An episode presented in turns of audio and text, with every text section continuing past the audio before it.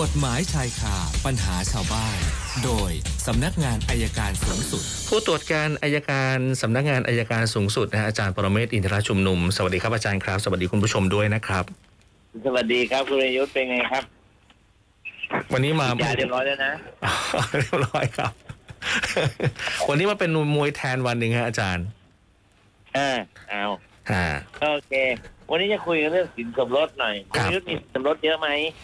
มีไม่เยอะครับ หนักไปทางนี้มากก ว่า จะถามนี่แสดงว่ามีภรรยาแล้ว ใช่ใช่ใช่ เออเอาละครับ ทีนี้มันมีคดีอยู่เรื่องหนึ่งเป็น ครับ ศาลฎีกาตัดสินแล้ว เพราะว่า เออระหว่างอยู่กินฉันถ้ามีภรรยากันเนี่ย ครับ สามีไปซื้อที่ดินนะครับ ไปซื้อที่ดิน แล้วก็ใส่ชื่อสามี อ่า นะครับทีนี้ในกฎหมายก็บอกว่า การได้มาทรัพย์สินในระหว่างที่แต่งงานกันเนี่ยทรัพย์สินที่มีชื่อทางทะเบียน แม้จะใส่ชื่อคนใดคนหนึ่ง แต่ก็ต้องถือว่าเป็นของสองคน ครับ แล้วถ้าภริยาอยากจะขอใส่ชื่อเนี่ย ก็สามารถไปขอใส่ได้ อ่า แต่คดีเนี่ยภริยาไม่ได้ใส่ชื่อ สามีก็ครอบครองอยู่ ครับ นะครับ แล้ววันหนึ่งก็สามีเอาไปขาย อืม แล้วไปบอกชาวบ้านเขาว่าเป็นสินส่วนตัว ครับ นะฮะเพราะฉะนั้นเวลาขายบอกเจ้าหน้าที่ว่าสินส่วนตัวด้วยอะไรด้วย ครับ ก็ไม่ต้องให้ภรรยามาเซ็นยินยอม อ่า พอซื้อไปเสร็จต่อมาภรรยารู้เข้า ก็มาฟ้องขอให้เพิกถอน เพราะอันเนี้ยเป็นเรื่องของสินสมรส ครับ ผลที่สุดศาลพิพากษาว่าเป็นการซื้อเป็นการโอนกรรมสิทธิ์ในทรัพย์สินโดยไม่สุจริต ครับ จึงเพิกถอนการโอนเอาละ ม พอเพิกถอนการโอนสามีก็ต้องคืนเงินให้เขา า อันนี้ก็เป็นตัวอย่างนะครับ เวลาอยู่กินฉันสามีกันภรรยากันเนี่ย อย่างที่ผมได้บอกคุณสุนันท์นะครับ ผมบอกคนเราเวลาแต่งงานกันใหม่ๆเนี่ยอยู่กันใหม่ๆเนี่ยรักกันนะมันกว่าแห้ว อืม นะครับพอได้กันแล้วแห้วมันกว่านะนะมันก็เป็นอย่างเงี้ยเพราะฉะนั้นพยายามให้มันกว่าแห้วไว้ตลอดเวลามีอะไรก็คุยกัน ครับ นะครับ จะได้ไม่มีปัญหา นี่เป็นตัวอย่างก็ฝากถึงสามีภรรยาที่มีทรัพย์สินในระหว่างเนี่ยยิ่งมีโควิดด้วยเดี๋ยวจะแอบเอาไปขายกันใหญ่เลย ก็ฝากเป็นข้อสังเกตนะครับมีคำถามไหมครับวัน อา นี้ จารย์ครับขออนุญาตอ่ะคำถามเดิมนี่ไม่ใช่คำถามเดิมหัวข้อเดิมนี่แหละ แล้วถ้าหากว่าภรรยาไม่ทราบว่าสามีมีทรัพย์สิน แล้วเอาไปแอบไปขายอย่างเงี้ย ตรงนี้เราจะยังไงดีครับ ไม่ไม่ไม่คือคืออย่างนี้ ถ้าซื้อที่ดินในระหว่างที่อยู่กินนั้นสามีภรรยากันเนี่ยนะครับ ครับ แน่นอนถือว่าเป็นสินสมรส อ่าฮะ ยกเว้นว่า ยกเว้นว่าสามีมีสินส่วนตัวเช่น สามีมีเงินมีเงินสด อ่า ก่อนแต่งงานอยู่สักสิบล้าน อ่า หรือว่าสักแปลงหนึ่งก่อนแต่งงาน ครับ แล้วพอขายแปลงนี้แล้วไปซื้อแปลงใหม่เนี่ย อันนั้นก็ยังผิดสินส่วนตัวอยู่ อืม แต่ถ้าเกิดสิบล้านเนี่ย เป็นสินส่วนตัว ครับ เอาไปซื้อที่ดินเนี่ยก็เป็นสินส่วนตัว ฮะ แต่ถ้าเป็นได้เงินมาในระหว่างที่จะอยู่อยู่กินกันนะเป็นสินสมรส อ่า ทีนี้สมมุติว่าคุณวิยุทธ์มีสักสิบล้าน ครับ พอแต่งงานปุ๊บนะครับสิบล้านก็เป็นของคุณวิยุทธ์ตลอดการครับ ครับ แต่ดอกผลที่ออกระหว่างทางในขณะที่อยู่กินฉันสามีภรรยากันเนี่ย ครับ ดอกผลนั้นกลายเป็นสินสมรสนะ ต้องแบ่งให้ภรรยา อืม ห้าเปอร์เซ็นต์ขาด อืม อ่ะ สามีทุกคนทราบไว้นะครับ ประเดิมเริ่มต้นนะคำถามจากคุณละลินนะฮะอาจารย์เขาสอบถามมาว่า กรณีนางเอเนี่ย กู้เงินจากธนาคารมาหนึ่งก้อน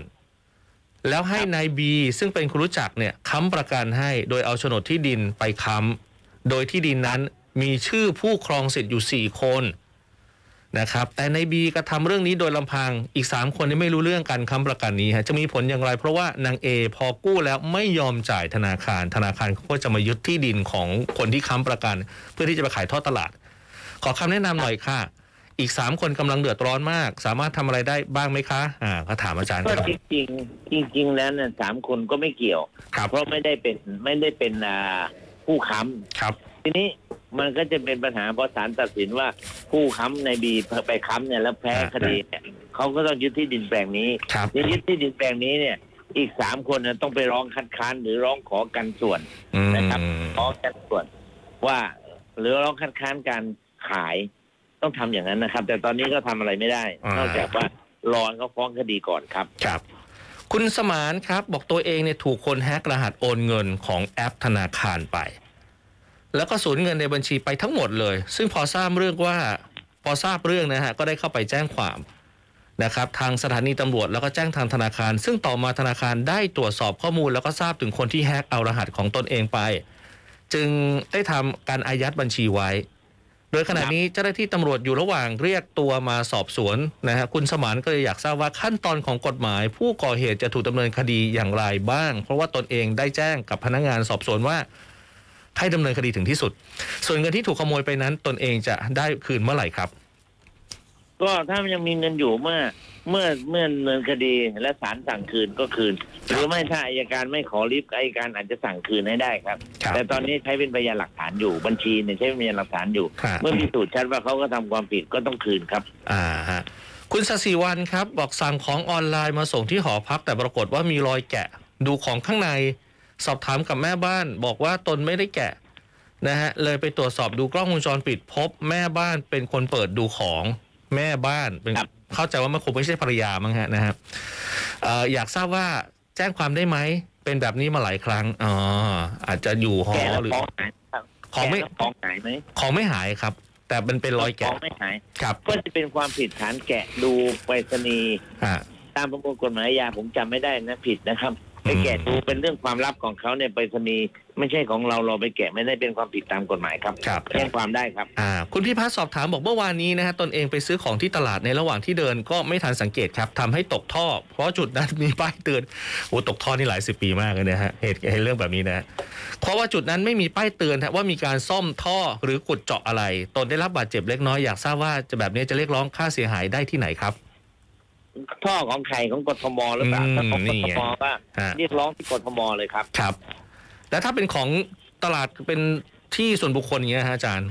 ก็ก็ใครเป็นคนเจ้าของคนนั้นต้องรับผิดชอบครับ อ่าครับ เป็นความปลอดภัยสาธารณะต้องรับผิดชอบครับ ครับไม่ใช่ว่า ไม่ใช่ว่าเฮ้ยคุณเดินไม่ดูไม่ใช่ ฮะ การเดินดูหรือไม่ดูเป็นอีกประเด็นหนึ่ง อ๋อ นะครับ เพราะว่าเพราะว่าเพราะว่าถ้าแจ้งถ้าปักป้ายเรียบร้อยมีสัญลักษณ์เรียบร้อยแล้วตกเอง อันนั้น ครับ ก็ใช้ไม่ได้แล้วก็ ครับต้องตกรับผิดชอบไปครับ ครับ อีกหนึ่งคำถามนะครับคุณอารีรัตน์นะฮะถามว่าตนเองเปิดร้านขายอาหารอยู่ริมทางริมถนนนะฮะซึ่งระหว่างนั้นมีชายคนหนึ่งเมาเหล้ามา ได้เข้ามาลวนลามลูกจ้างในร้าน ซึ่งที่ร้านไม่มีกล้องวงจรปิด ตนเองแจ้งความให้ตามจับชายคนดังกล่าว และทางผู้ก่อเหตุอ้างว่าเมาสุราจำความไม่ได้ ตนเองมีพยานเป็นบุคคล อยากทราบว่าชายคนนี้จะโดนคดีอะไรบ้าง แล้วการที่อ้างว่าจำไม่ได้ จะส่งผลถึงคดีไหมครับ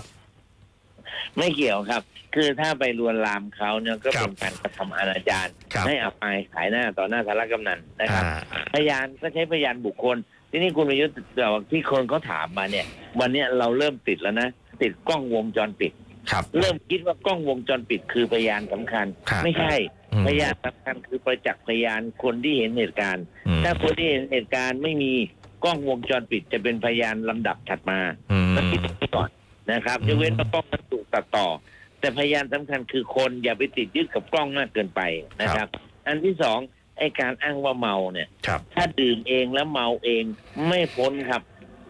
จะอ้างว่าเมาอย่างเมายาบ้า เมายาเสพติดเมาคุ้มข้างเมาสุราคุ้มข้าง ฮะ ต้องไม่ความว่าถูกคนอื่นบังคับให้เมา บังคับไม่กิน อ๋อ บังคับไม่เสพ อ่า อันนั้นถึงจะปฏิเสธความรับผิดชอบได้บ้างบางส่วน แต่ไม่ใช่ทั้งหมดครับ ครั กา บ รจะลงโทษน้อยที่กฎหมายกำหนดเท่าไหร่ก็ได้ ถ้าถูกบังคับ อ๋อ แต่ถ้ากินเองดื่มเองเต็มร้อยครับ ครับ อีกคำถามหนึ่งนะครับ อาจารย์คุณปัญญาถามว่าในกรณีตนเนี่ยแชร์ข้อความมาจากคนที่ไม่รู้จัก ซึ่งในเนื้อหาเนี่ยมีทั้งข้อมูลจริง แล้วก็ข้อมูลเท็จ